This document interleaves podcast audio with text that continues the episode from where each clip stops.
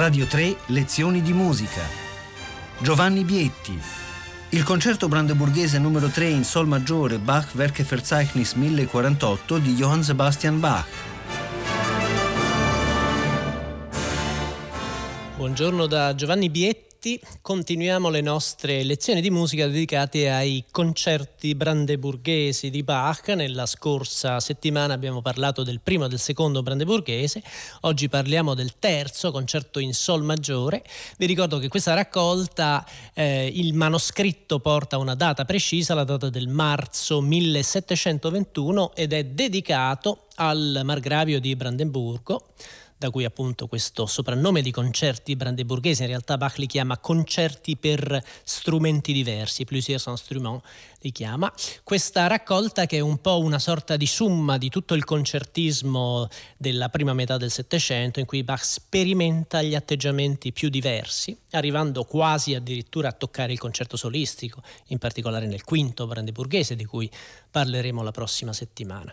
Il terzo concerto ha una strumentazione totalmente diversa rispetto ai concerti precedenti di cui abbiamo parlato la settimana scorsa. Qui non ci sono strumenti a fiato, sono solo strumenti ad arco più il basso continuo, quindi il clavicembalo normalmente, la strumentazione prevede tre violini, tre viole, tre violoncelli, il basso, che può essere un violone o un contrabbasso, e il basso continuo. E ancora una volta, come abbiamo visto nel caso del primo brandeburghese, più che di un concerto grosso, cioè più che di un concerto in cui abbiamo comunque una sezione solistica, il cosiddetto concertino che si contrappone all'orchestra, questo può essere definito un concerto orchestrale, ossia un concerto in cui l'orchestra è compatta, ma in alcuni casi degli singoli strumenti si staccano, più esattamente in questo caso si staccano delle singole sezioni orchestrali. Vi ho detto tre violini, tre viole, tre violoncelli Bach ci fa molto chiaramente vedere quali sono le sezioni solistiche rispetto alle sezioni orchestrali. Perché? Perché lui normalmente scrive le sezioni di ritornello con tutti i violini che suonano la stessa parte. Questo per esempio è l'inizio del concerto, molto famoso.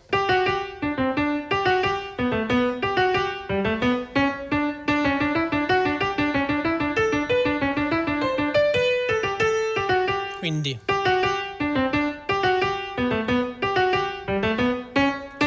questo caso i tre violini, violino primo, violino secondo, violino terzo, sono scritti identici, suonano le stesse note. Tutti e tre suonano. Allo stesso modo, in questo ritornello iniziale, la parte delle viole è.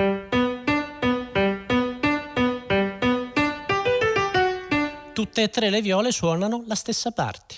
I violoncelli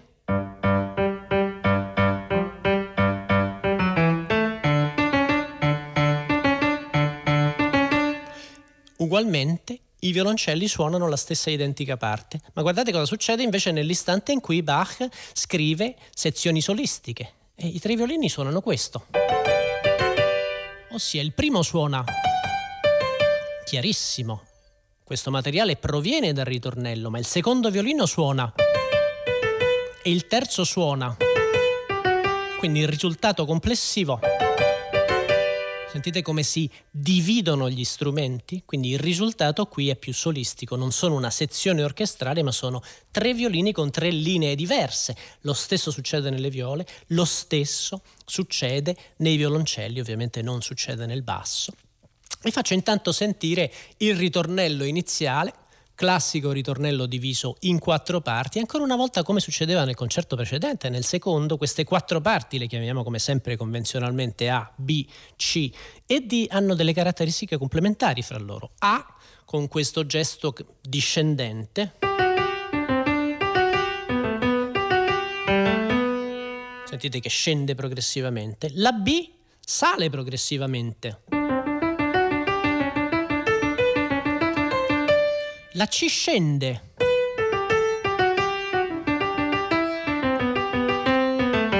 E la D sale. E poi c'è questa conclusione. Quest'ultima scala viene suonata insieme in ottava da tutti gli strumenti.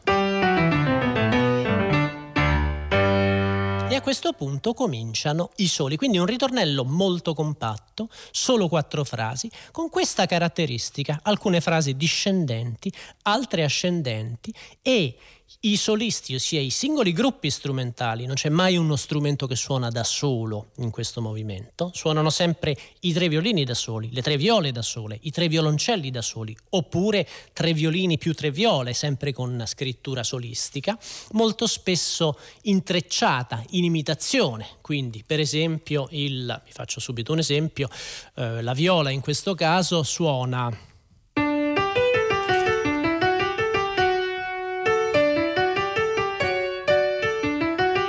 Sentite? Questa tripla ripetizione viene affidata alle tre viole in successione, lo stesso succede con i violini.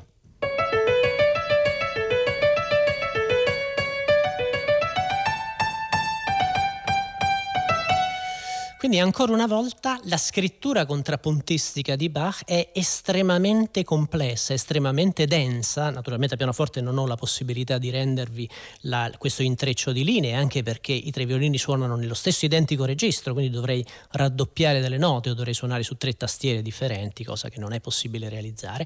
Un aspetto interessante è che nel corso del movimento Bach ci fa sentire altri materiali. Uno di questi è un materiale che ha un carattere virtuosistico eh, una scrittura molto idiomatica, tipica da archi.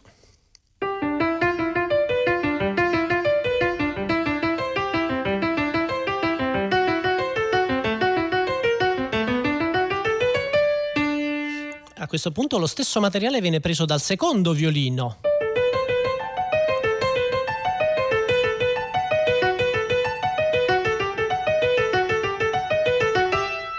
E poi questo stesso materiale passerà nelle viole e addirittura nei violoncelli, quindi verrà usato come un elemento che viaggia nello spazio, che attraversa tutte le sezioni orchestrali. Poi c'è un altro elemento interessante, c'è un istante in cui viene ripreso il ritornello iniziale.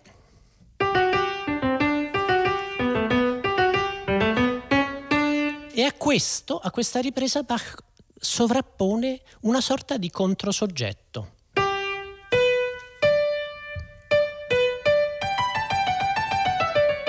Sentite l'effetto.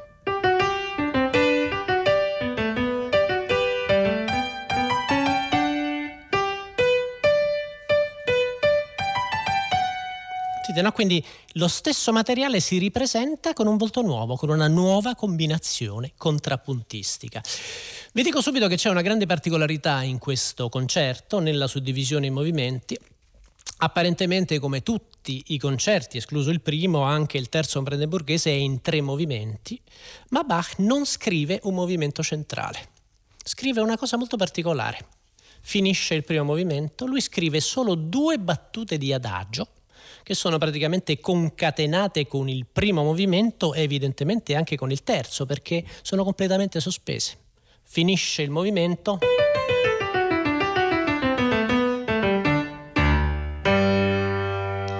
Punto Bach scrive solo questo, adagio.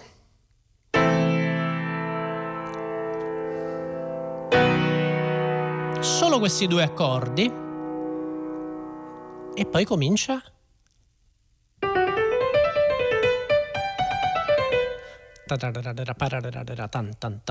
Questo è il finale con il tipico ritmo ternario di, di giga, 1, 2, 3, 1, 2, 3, 1, 2, 3 e addirittura con la scrittura fugata, ne abbiamo parlato nelle scorse puntate, nelle scorse lezioni. Quindi in qualche modo in questo concerto non c'è adagio, ci sono solo questi due accordi che sono una sorta di transizione dal primo al terzo movimento o comunque dal movimento iniziale al movimento conclusivo. Su questa caratteristica gli studiosi si sono sbizzarriti. C'è chi ha ipotizzato che Bach volesse qui una lunga improvvisazione da parte magari del primo violino, che si concludeva con questi due accordi. C'è chi invece ha ipotizzato che Bach volesse che fosse eseguito un brano in una tonalità minore, in Mi minore, in questo caso nella tonalità relativa, un brano che naturalmente poteva essere liberamente scelto dagli esecutori e l'aspetto interessante è che le soluzioni scelte dai, dagli esecutori oggi sono varie. Noi sentiremo una soluzione con una piccola cadenza del violino che finisce con i due accordi, ma sentite molto spesso delle esecuzioni in cui si suona un'intera composizione in minore, che può essere per esempio un brano per clavicembalo solo, spesso si usa un, un, un movimento di una delle sonate per violino e pianoforte, che appunto è Mi minore, oppure può essere una composizione addirittura di un altro autore, cosa che all'epoca non scandalizzava aspettava nessuno. Questa era musica che aveva veramente una vita una continua trasformazione nella mano degli esecutori, c'era moltissima improvvisazione, oggi abbiamo un atteggiamento molto sacrale verso la musica di Bach, ma invece sicuramente c'era una enorme libertà esecutiva. Io direi che a questo punto noi ascoltiamo il primo movimento e sentirete anche questo attacco stranissimo, concatenato del, di questo secondo movimento fantasma. Vi guido come sempre un po' durante l'ascolto ed eccoci pronti a sentire il ritornello iniziale del terzo concerto brandeburghese. Questa A. B. C. D.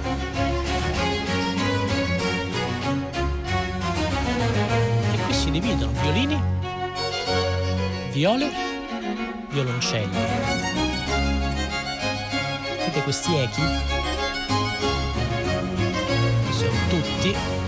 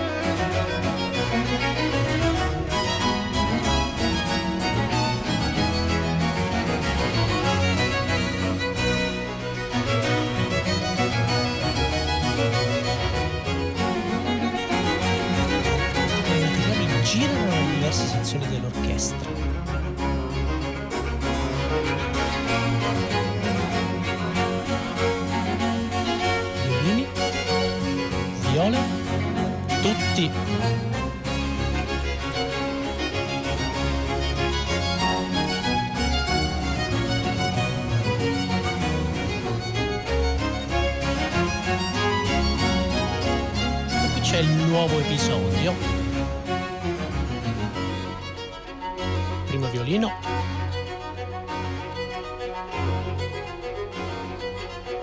Tutti. Secondo violino.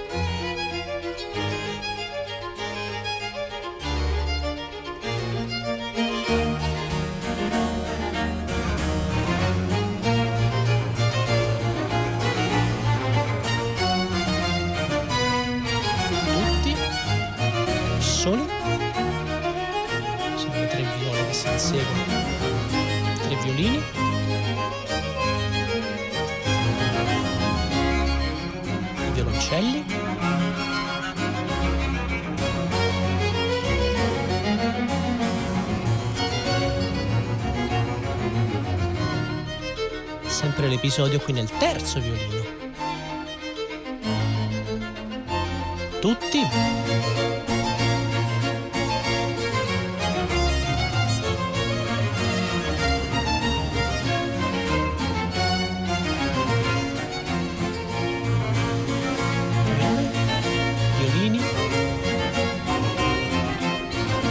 Ecco il controsoggetto nuovo.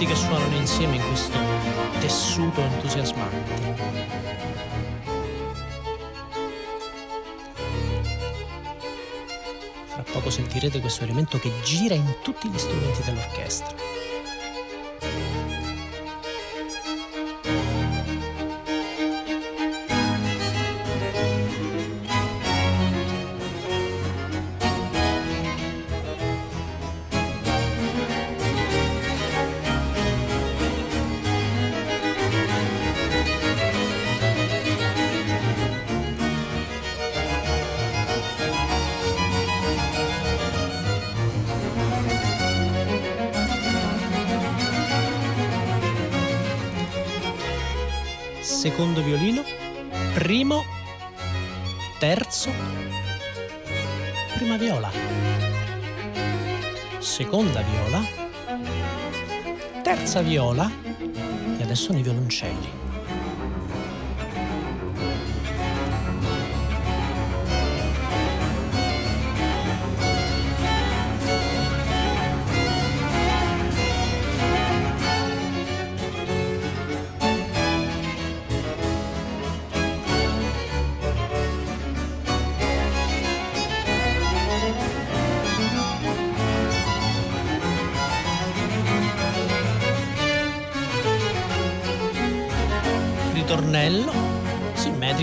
Conclusivo.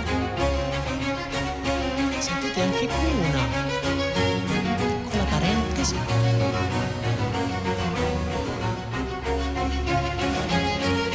Sentite?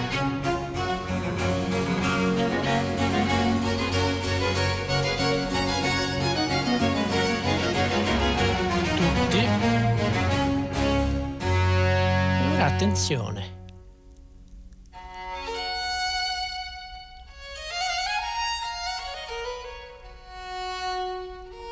È un violino solo.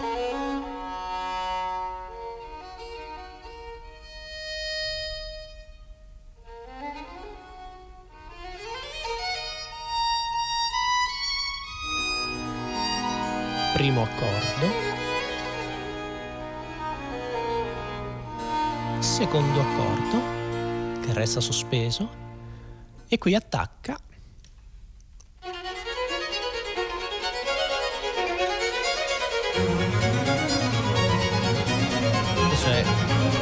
l'inizio dell'ultimo movimento.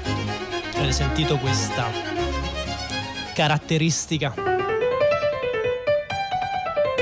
1, 2, 3, 1, 2, 3, questo veloce ritmo di giga a cui si aggiunge la scrittura fugata, gli strumenti che entrano in successione imitandosi l'uno con l'altro e ne abbiamo parlato nelle scorse puntate, queste sono le caratteristiche comuni un po' a tutti i concerti brandeburghesi. Molto spesso troviamo o il ritmo di giga in 3, 1, 2, 3, 1, 2, 3 o la scrittura fugata, è il caso, per esempio è fugato non in ritmo di giga il finale del secondo brandeburghese, in questo caso è sia fugato che in ritmo di giga, quindi riassume queste caratteristiche. Avete sentito la particolarità, no? questo adagio che non sembra neanche un adagio, alla fine del movimento poi una, c'è una, una piccola improvvisazione del violinista che arriva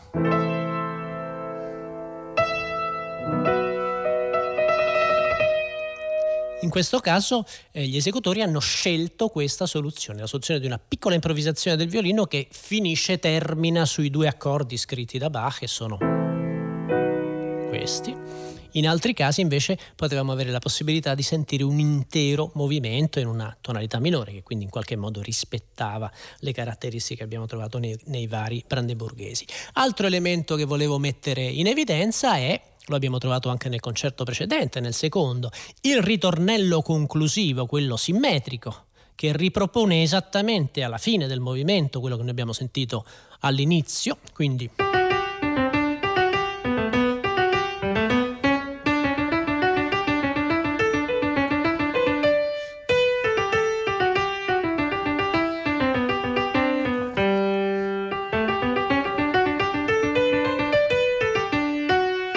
qui ci sarebbe, per terminare in maniera del tutto simmetrica, invece forse avete sentito che alla fine della D... E qui adesso abbiamo i tre violoncelli, le tre viole e i tre violini.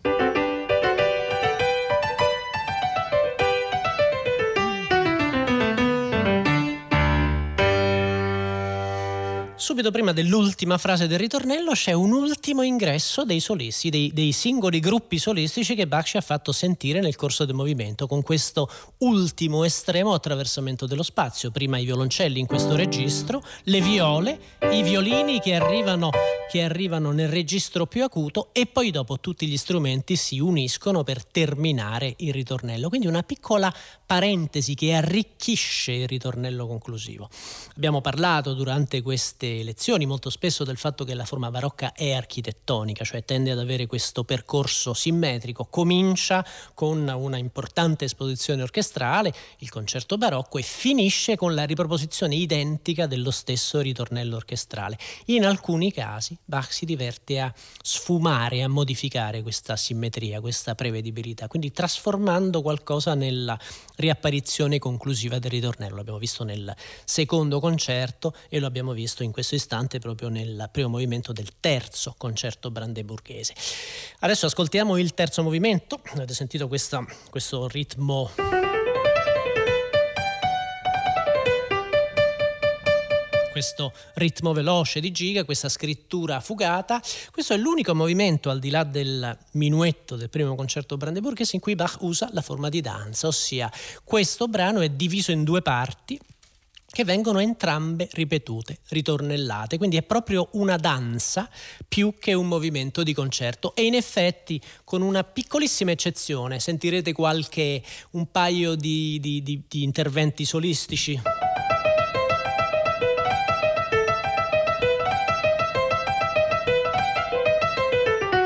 Questi sono gli unici interventi che hanno un carattere più virtuosistico, ne troverete uno nel violino all'inizio della seconda parte e uno nella viola verso la fine della seconda parte, ma sono veramente gli unici istanti solistici in questa specie di, di entusiasmante, ritmica cavalcata conclusiva. Un altro caso in cui Bach sembra abbandonare un po' il principio concertistico, quindi questa suddivisione, la scrittura per soli e tutti, l'idea proprio del cum certare, a vantaggio invece di una concezione più corale, più orchestrale, più polifonica, in questo caso proprio più imitativa, più fugata.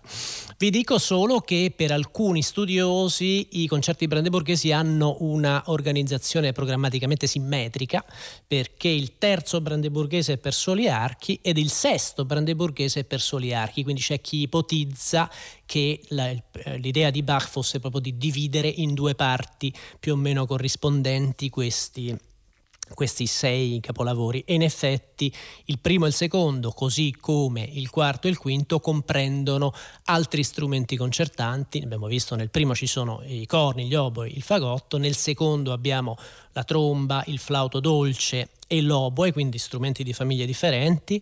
Nel quarto concerto ci sono i due flauti dolci, nel quinto concerto c'è il flauto traverso, il violino e il clavicembalo come solisti, invece il terzo e il sesto sembrano chiudere le due metà di questo monumento formidabile che sono i sei concerti brandeburghesi, quindi rispondendosi a distanza. È un'ipotesi come un'altra, forse non del tutto convincente, il carattere del terzo e del sesto brandeburghese è molto molto diverso e in effetti sono anche brani poco conclusivi rispetto ad altri della raccolta.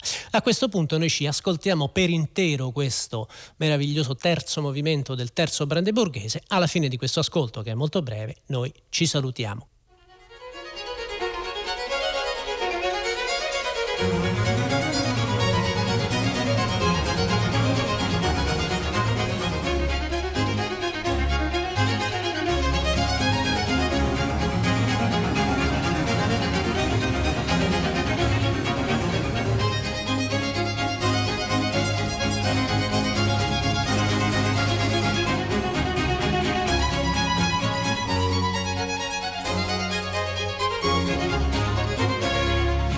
Ripetizione gli ingressi progressivi di tutti gli strumenti